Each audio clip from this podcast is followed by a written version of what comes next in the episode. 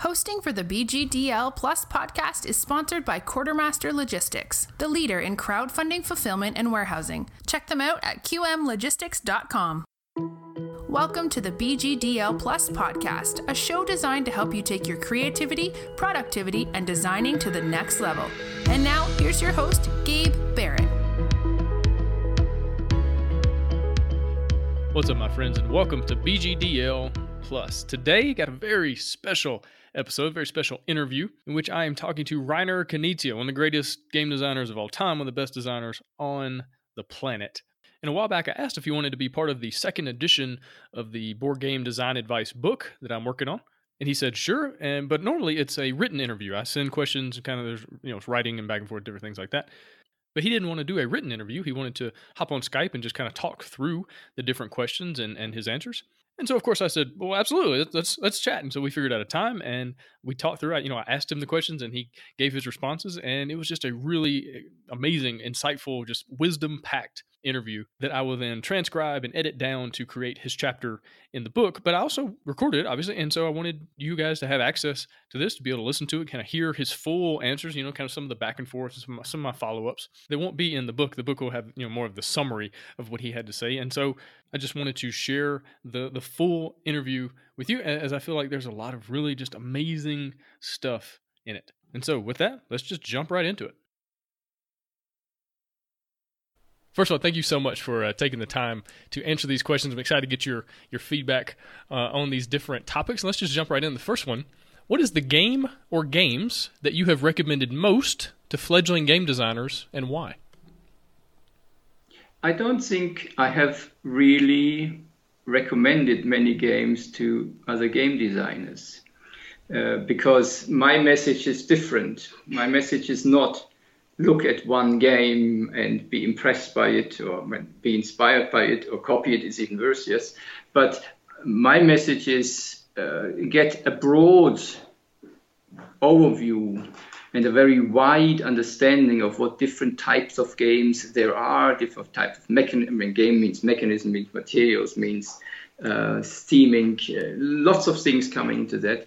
Get a wide experience from this um, and make yourself robust so that you can essentially live from this variety and then find your own direction uh, where you want to, so to speak, dig your experience.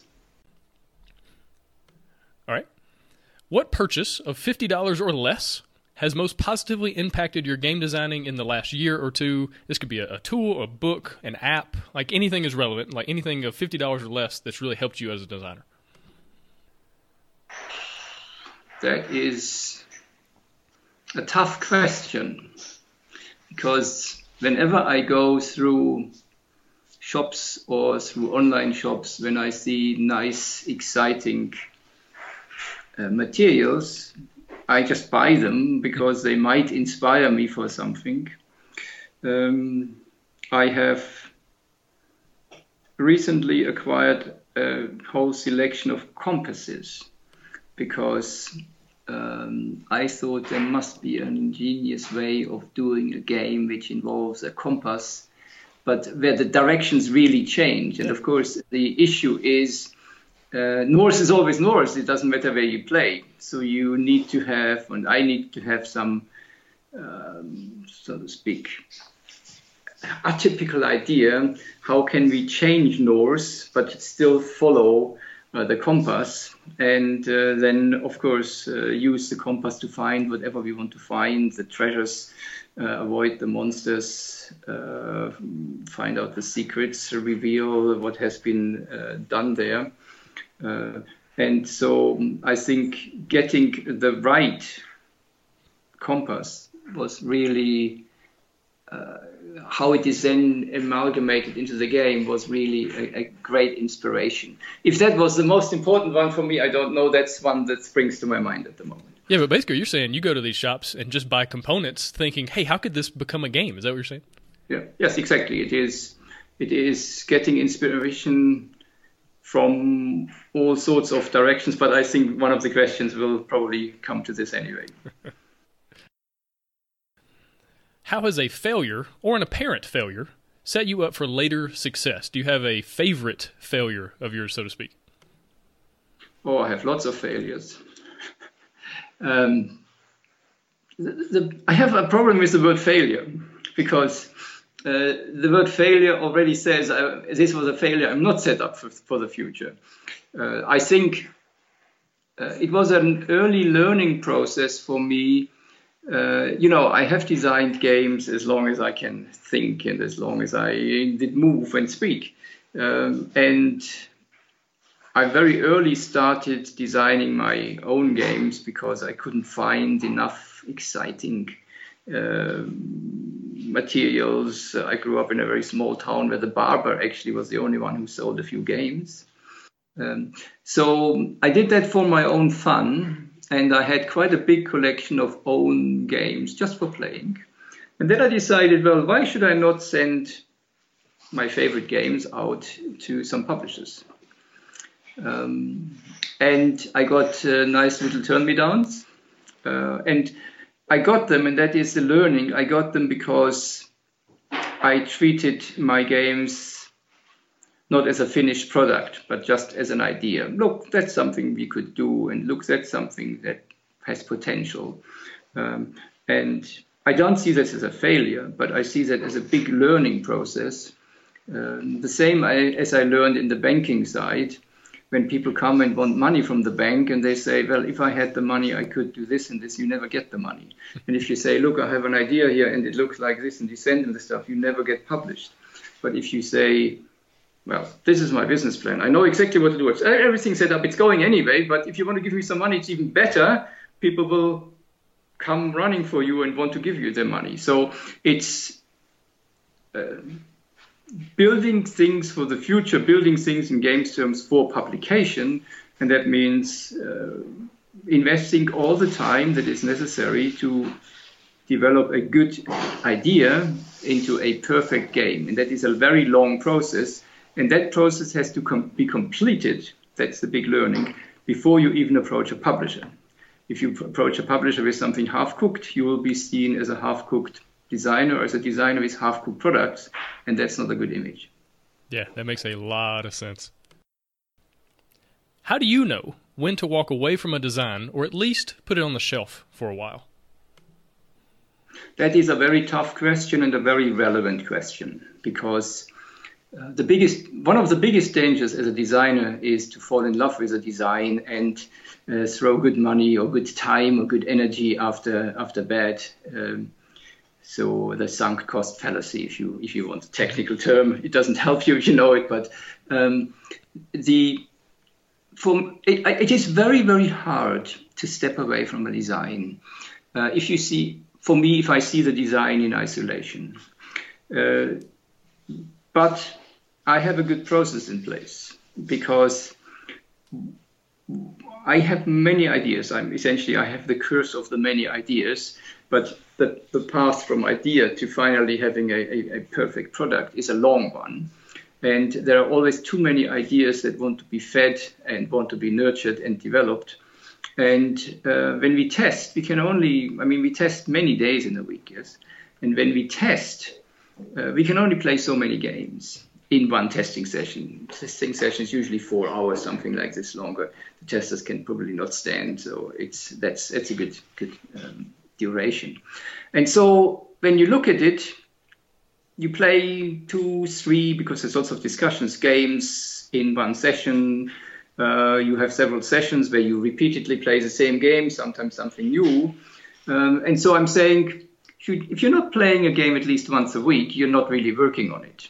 But what are you playing? You're playing the ones which are most promising, which are the ones which are keeping you excited. Oh, yes, almost there, just this change. And it, it gives you lots of inspiration and it just moves and flows. And this game, which is stuck, um, hasn't got a chance in this evolution process. It's a natural evolution. And that actually never forces me to bring me to say, I'm, ki- I'm killing this one. I just then notice, oh, this one was lying there for two years. I've never touched it. So it's a quiet death, many of these designs. Uh, but it's not a painful death because it just happens and it's a natural process. So that's my way of dealing with the big risk of um, forcing a game to work which is never which is never working. Gotcha. What do you do to get into the designing mindset? Do you have like a ritual or a certain process you use for getting into the zone? Uh, I, I don't need that. Um, all I need is time and, uh, so to speak, a little bit seal myself off from the daily hectic. Yes, it's, it's, you know, when you're a hobby designer, then you have usually a different uh, profession which keeps you busy, and then you may have family, you may have people around you, you have other commitments, other interests, hobbies, uh, and that leaves very little time, but even more, very little peace, probably. When you are a professional designer, uh, it is somewhat easier because you don't have a day job, but what happens is if you can dedicate yourself intensively to good designs, um, the success becomes kind of a curse because then you get all the necessary and, and, and welcome overhead of uh, selling the games, positioning the games, talking to the publishers, uh, negotiating contracts, doing all the royalty statements, putting your taxes, and all, the stuff which come with it uh, closer or, or further away from the whole business of being a game designer uh, that distract you and that uh, can keep you busy and then going to the different shows and the fairs and giving a talk there and doing and giving an interview there. And uh, it is it is this not constantly i mean this is the this is almost the, the, the challenge of today's time to avoid the constant interruptions and to get yourself a free piece of time where you where your mind is not half-hearted or half-minded uh, somewhere else, but and that also means you don't want to have any big troubles which you are worried about because that just distracts you from things. You just want to find a peaceful mind, be in harmony with yourself, and then the things will flow. If I know I've only got 20 minutes until the testers come and I need to change something, this is far too late. This is not working, even if I have two hours. So it's you cannot design under time pressure and you cannot design between two phone calls and say I have 20 minutes and I do this. Yes, a lot of design work is done. You can, once you have thought about it, you can do changes, you can do new graphics, you can print new boards and, and cut them, and all this stuff you can do. But the actual process of creation needs this secret place in your mind. It's not it's your mind, and then if you can do something on the outside physically to to help you, that's okay. But it's essentially finding peace in your mind and finding the quiet place in your mind. Yeah. What would you tell a designer that just experienced a really discouraging session of playtesting? It depends uh, what discouraging uh, actually where this discouragement comes from. Uh, if it comes from the game not working, uh, so to speak, being disappointed, then this is the normal business. If you can't stand it, if that's if if if this if you found out very drastically that the game doesn't work, be happy. The the curse is the many games which somewhat work, and yes, I could actually press them in publication, but no, I don't put my name behind it. It's it's too bad to be killed, it's too good to be killed, and too bad to be published. And this is this is much more a dilemma and a burden. Uh, and then we're back to the last question, saying, well, how do I work with this? How do I deal with this? So if you get a clear message that that doesn't work, be happy. Then you can work on something better. Uh, of course, if it is not so much the discouraging session from the result as such, but from the process, so that uh, the game designers were very hard, uh, the game testers were very hard and put their fingers into the wound and rubbed salt in it and so on. Then I must say, be very happy. Then you have the right good playtesters. good playtesters are, in my eyes, defined by that that you want to, as a designer, continuously strangle them. Because they don't give you a nice time, they give you a hard time, but it's very constructive. Uh, and so if I can only say if you had a discouraging um, session, be happy because you got a lot of good stuff out of it, and don't be discouraged. If something like that discourages you, look for another job. To, to be hard.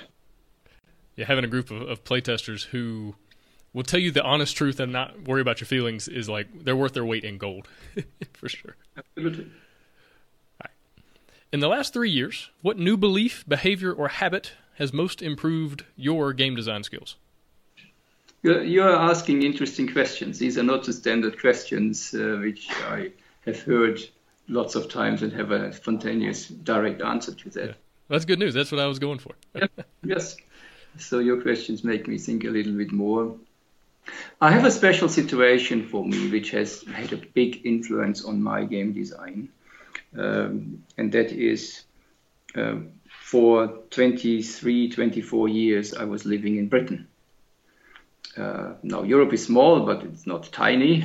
Uh, and uh, I always wanted to come back to Germany, which is my home country. I always said uh, this is a step I need to do, but it was never really the right time. You know, it's a big step. Uh, it's a big disruption to the business. Um, it's privately, you lose a lot of friends, you have the testing circle. Uh, but I think the, the final nail on the coffin was the, the, the, whole Brexit situation, even so that wasn't really the, the only reason for it. But as I said, okay, now it gets a bit more serious, and um, rightly so. Who knows what happens in next weeks? Um, and so we did the big step of uh, moving back or moving to Munich again. And, uh, you know, the, the necessity to find new test groups. And of course, I built them carefully because I gave some talks at university here before I moved and the university has a big games club. And you know, once you know a few players, and then more players, more players, and some come and enjoy it, and some come once and don't enjoy the playtesting and the discussions. Uh, and so it has very quickly, uh, the move has very quickly brought up a lot of new, on average, much younger playtesters, uh, and they have sparked a lot of new innovation because these younger people have grown up in a different world. They play different games. When you mention Tigris and Euphrates, they, they ask, what is Tigris and Euphrates? Yes, my generation of gamers would know the answer. Yes, and so um, I've now said a lot of things. The the one, it, it was less a habit, but it was kind of a change of circumstances that influenced me the most and very positively. And no, nothing said against the other playtesters, but it's just this change of environment, the other demands, the other expectations for a game uh, has really sparked a lot of new ideas and designs and has helped me much more to stay relevant uh, with respect to the designs for, for, for, for the new times. Yeah, it makes a lot of sense. Now, would you suggest that uh, you you it would be good for a designer to rotate play testers, kind of have people come in and out to get this new these new perspectives? Um, I mean, I have a two-phase approach. I have a, a very inner core of people who are very experienced, who where we develop common values in a design philosophy, and that is very good. But it also makes you more narrow-minded and but these people help me. They, they put a lot into the games. They get a lot of credits for it because they deserve it. Um, these people help us to make the game robust and work as such. And then I also always test with the target group. So if it's for kids, you need to find kids to play with. If it's for general casual players, you need to find casual players. And that's sometimes the bigger challenge it ha- doesn't happen that often. We, we might in the inner core play much more than with uh, the target group, but uh, the tests with the target group are very relevant. So rotating means yes for the target group. The second part, the first part, I wouldn't rotate too much, but it, it is so to speak the don't do too much change because it will become chaotic and it's not productive. But uh, change every now and then because you need to break your own particularly if you're working in a um, artist as an artist in a profession where you need to think and create new new ideas um, then free yourself from the environment every now and then because otherwise it becomes stale. Yeah definitely. If a friend of yours is about to sit down to pitch a game to a publisher what are some tips that you would tell him or her um, well, 90% of the of the activities have already happened when he sits down and pitches a game to a publisher. Because uh, what is very important is first of all know uh, what are the products out there, know what are the right publishers to show the game to. Um, and so this has all happened once you are sitting sitting down with the publisher. I think it is still understanding very much what this publisher um, has in their line, what this publisher, what markets uh, the publisher serves, and how your design fits into this overall environment. If you come and say, you have never done a card game, you've always done these big crowdfunding games, here's a card game because that's a new market segment for you, that's a very brave approach and usually not working. Um, but if you understand how that game fits in and how it helps to overcome challenges, and we all have, as, as, publishers, have always challenges with the revolution of uh, how the trade, how the distribution changes, but also how the demands change, and uh, how the globalization also influences our games. So, um, if you have that understanding, I think it helps you very much to connect uh, with the publishing partner on a higher level and create an understanding that it goes beyond the individual game to see how that fits in the framework. Yeah, that makes a ton of sense. You know, so many people they, they just kind of shotgun blast their their ideas to everybody, and it's like you're, you're wasting a lot of your time, and you're probably going to waste a lot of their time if you're just sitting down with people that aren't actually interested in the game that you're you're making. You see, if you want to be a successful designer, it's not only creating the perfect product, but also finding the right publisher and and placing it as a publisher. And the publisher doesn't do that for fun. The publisher, I mean, he might not dislike the activity, but the publisher is looking for good games. Yeah. And so uh, it is not always, so to speak, God given that you will always get appointments and that people will always, and that the right decision makers from the company will look at the games. So the best thing you can do is leave your counterpart in the publisher with a wow experience and say, wow. If he leaves with this wow, then he will be eager to see you again. If he finds all these things relatively, hmm, and then you talk them to death, even though they already know they don't want it, it may be harder to get your next appointment. Yeah, definitely. And even if it turns out to be a game they, they don't want to publish, if you've wowed them, then they're much more likely to, to meet with you, you know, about a, a future game. And of course, I mean, I show publishers uh, many games all the time, and uh, I get rejected many, many hundreds of times each year. Yes, and it's a normal process because uh, people look at it and say, "I like this, I don't like this, I don't like this, I don't like this." People can't publish all my games. Yes, I mean, um, no publisher can stand my productivity. now, how many games do you work on in a given year?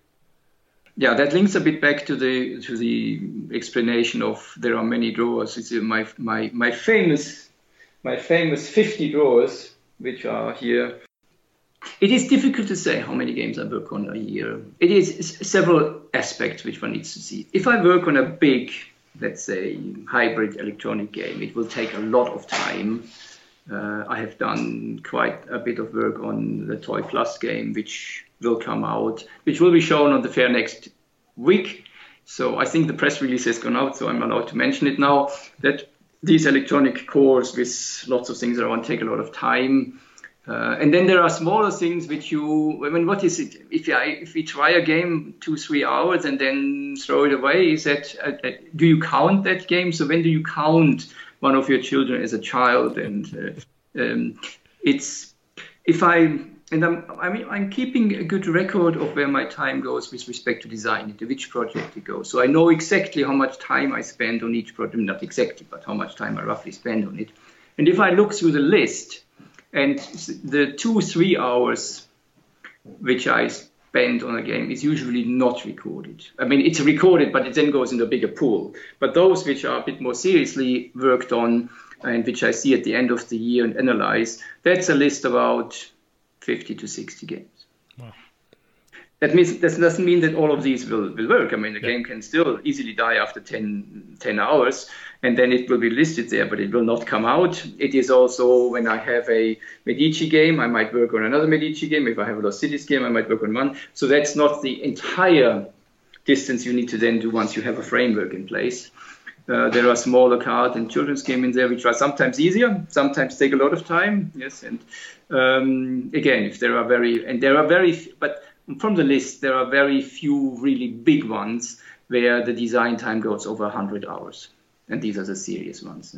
Yeah, gotcha. And now, how do you determine out of the 50 or so you're working on any given time? How do you determine on which one you're going to work on today? Do you have like a system, or is it whatever you're excited about? Well, that's what I explained before. That is the process of testers are coming. Which testers are this? Is this a casual group? Then I need the right games for them, for that target group, or is it the, hard, the hardcore, the, the, the, the inner core? That's about a dozen people. They're not coming all at the same time, and we are testing. And it is usually the ones we played yesterday, the day before yesterday, which almost worked, and I want to change something. Want to know how that works. Uh, so that is this selection process. That is this uh, evolution process where some game really accelerate very quickly and you can actually drive a process very very quick by having different groups every day coming and you play and see and listen and, and, and ask them. Um, and um, so it's a dynamics i want to use. And if uh, which is not so often if there's more space and i say oh i have more space what do i do? Then i go back to these drawers and say which one? Oh this one i want to and so on and so on yeah, gotcha. And about how many playtesters do you have that, are coming in and out for these different tests? I mean, uh, it is always one session, one table. Uh, so I will always play uh, because I I do not believe in blind blind testing. I believe I need to experience um, the fun, the excitement, uh, what what the game offers me, and it doesn't matter. I believe it doesn't matter how much experience I have and how much judgment I have of does the game work or not, I need to feel it. Hmm. Uh, and that means there is around, sometimes it's only two pe- other people, sometimes it's five other people. So it's a normal range of, um, so to speak. Uh, yeah, sometimes it may, of course, we play, we test two players as well. So I shouldn't, I shouldn't uh, uh, discard that. Uh, we need to test the whole range. Very often it is a group of four players because that's kind of a standard thing. And sometimes when more comes and when fewer comes, so three to five is very often. Two is special sessions we do, and when when the when the house gets or when the studio gets crowded, it's six or more, uh, and then this is and then the, the issue is I need enough games that I can feed this big group. Mm. Just run. Oh, I want to test a half an hour game with six people, and thereafter I don't have any six player game. It's a bit of a challenge, and so that gets particularly uh, planned if we need lots of people. Gotcha. And how many days a week are you testing games? It depends. This week I've only tested once because next week is the big toy fair in Nuremberg, and everything is focused on that. Um, in other when it's quieter, when there is not a big fair we, we're working towards, uh, we can easily be five times a week. Wow, very cool. And I guess that's really the difference between doing this as a professional versus doing it as a hobby. You have to kind of take these professional approaches playtesting is the lifeblood of designing. If you're not playtesting, you're designing. Yeah, great point. What advice would you give to a smart, driven, fledgling game designer that is just now getting into game design? And on the flip side, like maybe what's some advice they should ignore? I think the best advice is don't do it as you are advised. Find your own way. Um, there are many mistakes one can do. Try to avoid mistakes. It's almost like in uh, investing your money.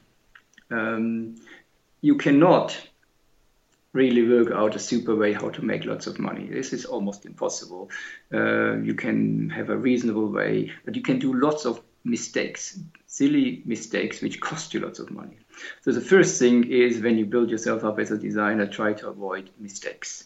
Try to uh, build your career be not afraid that your fifth implementation of uh, Ludo or checkers will be stolen by the next person or by the next publisher. Have the trust in the publishers, particularly if they are well-known publishers, that uh, you can be open with them. Um, but I think the best advice I could give is uh, go for the small publishers. Because if you're new, you will learn much more from the small publishers. You are being on on, on, on the same high level, and you can talk uh, from person to person, and you will be taken serious, and you will learn a lot. If you deal with the very big companies, um, you are not part of that process. You lose control over the design. Um, you may make more money, but if you're in it for the money, particularly at the start, uh, forget about it. Uh, uh, but the chances, if you look at the expected value, you'll also be better off as a small publisher because you have much better chances to get a clear feedback, a, a, a faster feedback, and you will also know that when the publisher, the small publisher, does it, their heart is in it. Because they cannot afford a flop. The big companies will just shot, shoot a lot of things out and some things will fly, but the, the chances of getting published by one of the big ones is very, very small.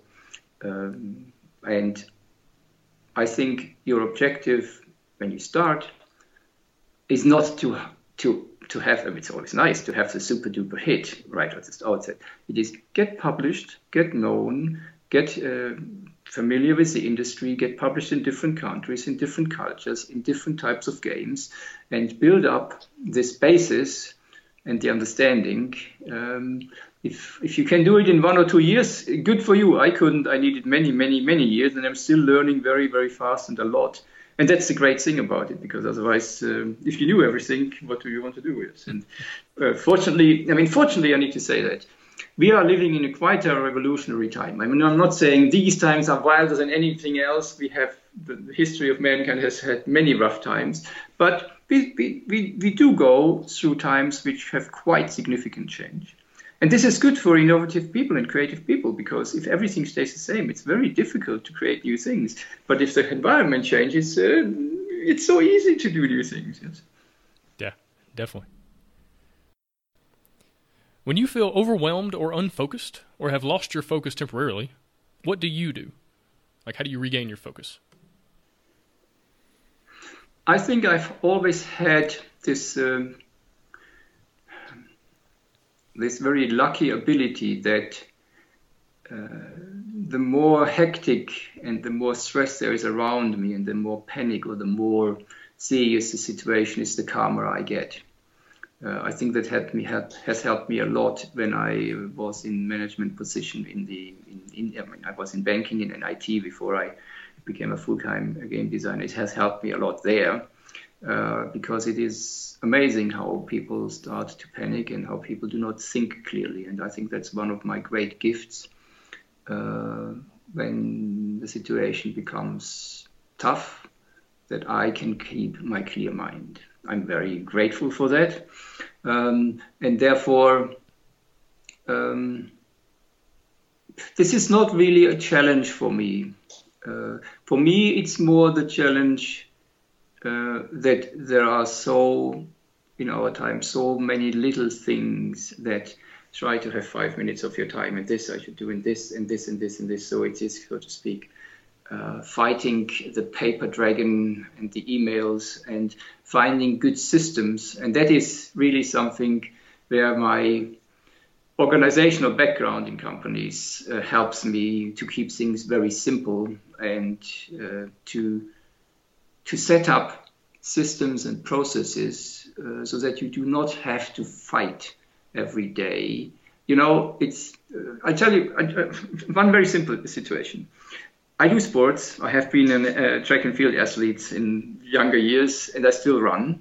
I don't always enjoy the running now, but I know I need to do it, and I have a very clear principle. I will run every second day, every other day. Not not every other day, not today. I mean every second day, and there is no discussion about it. It doesn't matter if there's snow out there, is a heat wave out there, if rains out there. I will run every second day.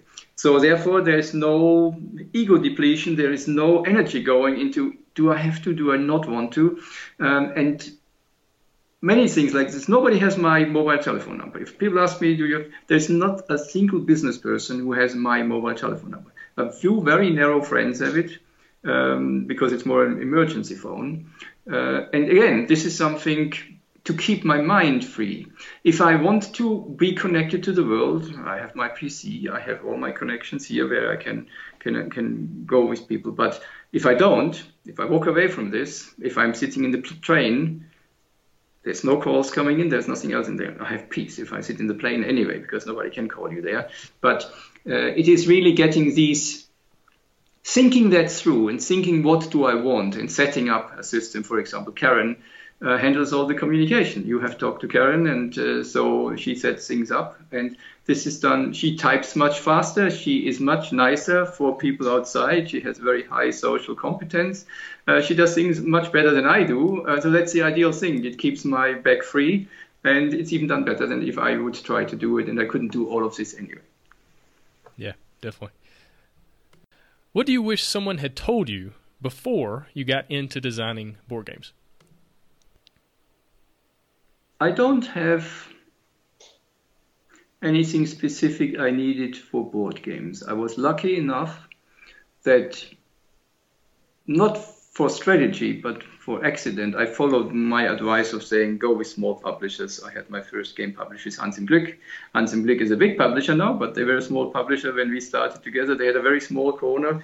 Uh, three square meters on the fair, and I met him. Well, he wasn't even in the hall, the guy, yes. And I met him and talked to him, and we were both from Munich, and we talked, and we did some games together. We did some great games together, which won uh, several German uh, game prizes. Um, so I, I somewhat out of accident got that right. So there wasn't anything which I missed out and said, okay, if I had, had known this. I, I, however, love these books, and there are the books as if I had known then what I know now, then, and so on. And I think what I have learned over the many years is possibly I wasn't brave enough in uh, growing, brave enough, uh, brave enough in trying more things out, um, expanding, being more ambitious. Um, I did that in the companies, but I didn't really do that for my own company now. Uh, I kept it fairly small because I was always afraid. I don't want to manage that business. I really want to design myself. I don't want to hire three designers and then manage designers. That's not my ambition. Um, but sometimes I think I thought too long about changes. Sometimes I'm not a spontaneous design, uh, the decision maker. It takes a long time, and you can also think about things too long until you implement them. And I probably have a bit uh, on this side more than just you need to try things out. I would never. I mean, I'm not comparing myself with these companies. I would never be able to build a Google or a Facebook or whatever because I'm trying to keep things simple and structured. And in order to grow that fast to such a world power company, uh, you cannot, you just cannot do that in a uh, orderly fashion. Yes, and so you, but you need to know your own personality and you need to follow your personality. So I know myself better now, of course, than I, I knew many years ago. Um, so with this respect, you, I think I become braver as I get older because I have less to lose. Um, and maybe one or two brave steps where I didn't take the step in the past and should have taken the step. That is the encouragement. If you don't do it, um, you will probably more regret what you haven't done than what you have done. I mean, what I've done is a big step and jumped from my banking profession into the gaming profession. So I did some rather big jumps, uh, but I could have done some more and grown some more and uh, did that faster because I now so realize a bit my time is running out. I want another hundred years, but I do not have a hundred another hundred years. Yes, so that's that's what it is. Yeah. What's one of your core philosophies in terms of how you live your life, and how is it manifested in your game design? I'm a very strong believer in simplicity. I'm trying to keep my life very simple and to have very few commitments in a way that I need to have a gardener and I need to have a big car and I need to have this maintained and this maintained and it just uh, and I need to, don't need lots of things. Um, my commitments are very much towards my inner circle of friends and family, um, where I have enough time and the simplicity in my life just allows me to focus on what I really want to do and allows me to create many games and bring lots of enjoyment uh, to many people around the world. Uh, and I think that is my greatest greatest philosophy, um, and it, it it it expresses itself everywhere, but it also expresses itself uh, in the games because I'm also by nature a scientist, and scientists reduce redundancy to a few principles. And I think that is also what you see in my games. Short rules, but when you play it, deep gameplay because the person itself emerges into that play. And that's, again, the impression of uh, and the expression of simplicity. Um, but it, it's simplicity doesn't mean it's it's uh, not deep. Simplicity doesn't mean it's not exciting and engaging. But it's just cuts away all the unnecessary uh, unnecessary uh, weeds around there which distract you actually it's, my games are not full of administration and handling which you think oh i've been very busy but you're actually not playing yes i strip this all out and i allow you really to play and really to bring it down um, with your teeth to I can move this move or I can move that move, and there's nothing I can use as an excuse. I either do that or that, and it's it's so it's it's brought down to the point. It's brought very clearly. There's no delusion of certain environmental things which uh, gives the impression of you have a very rich game, you have a very rich life, but if you look at it, it's all on the outside and it's not in the core what you really want to do from life and what you really want to have from a game. Awesome. Rainer, man, again, I really appreciate your time. Thank you for so just so much insight and wisdom and advice. I know there's a lot of people out there they're gonna uh, hear this and read this and and get a lot of of good stuff from it. So just thank you again. Well, I thank you for your interest. I wish you lots of uh, fun, lots of uh, luck with your book as well, uh, lots of success with the book. Um, I think it will be a very exciting read. Mm-hmm yeah, I, have really enjoyed putting it all together and, and talking to just so many amazing designers like yourself and, and, getting their ideas and feedback and so many. You know, it's interesting. There's been so many diverse answers to different questions, but then at the same time, there's been a lot of people that have said almost the exact same thing word for word. And so I think there's so much value for a new designer to see that that there are there is no magic, there is no secret that you know that that yep other exactly. that Matt Leacock or, or Rainer Knizia figured out. It's just hard work. It's playtesting. It's a lot of these same concepts, and so I think there's value in that diversity, but also a lot of value in kind of the, the similarities as well. I think that is a very big beauty about our industry that people come from all directions of interests, of backgrounds, and they all love the games if you look in other industry, and I know the banking industry, I also know the IT industry, things are narrower because it is uh, they've all run up this one channel and uh, come to this professional.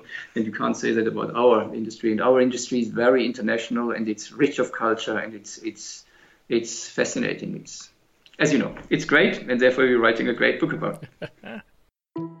Thanks for listening. This podcast is made possible by members of BGDL Plus. To find out more and to gain access to all of the awesome exclusive content, go to boardgamedesignlab.com/plus. And until next time, keep trying new ideas, keep playtesting, and keep striving to become the best designer you can be. Did I mention keep playtesting?